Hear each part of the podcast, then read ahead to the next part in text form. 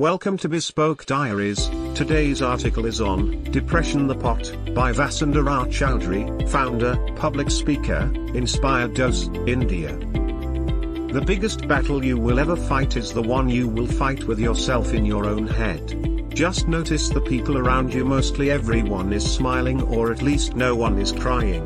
But you know the same person is broken up from the inside and every day at night cries to sleep and has suicidal thoughts in his mind. A person has a different world within himself. He and only he knows what is going on in that world. Depression is not a one-day emotion. Think of depression as a pot. When we were kids that pot was empty but as we started growing up there came challenges, success, failure, competition, relationships and many more things. Life became complicated as we started growing up and that pot started filling up. You didn't score well in your exams, you broke up with your partner, you didn't win a competition, you didn't stand up to the expectations of your near and dear ones, you couldn't get the lead role in a play, you got scolding from your boss, the financial crisis hit you up, you were rejected by the world, your peers made fun of you because of your physical appearance and many more such things happened in your life. So then what was the outcome of this?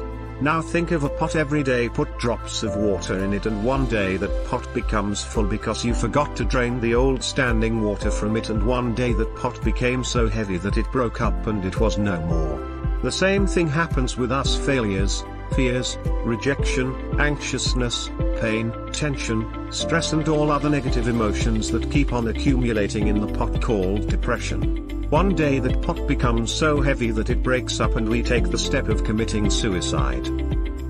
Now what can we do to prevent the pot from filling up? That pot will never become empty but we can do something to not let it get filled up to the brim.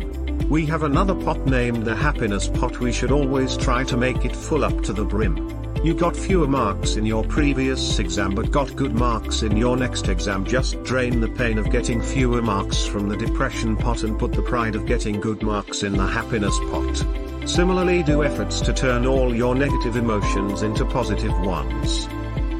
Keep on draining the depression pot and filling up the happiness pot. Never ever judge someone as often people with the biggest smile and loudest laughter are fighting the hardest battle. Be generous and kind to each one around you because you should always be the reason for filling someone's happiness pot and not the depression pot. To the ones who committed suicide, you were brave enough to end your life and you are at peace now but the world miss you.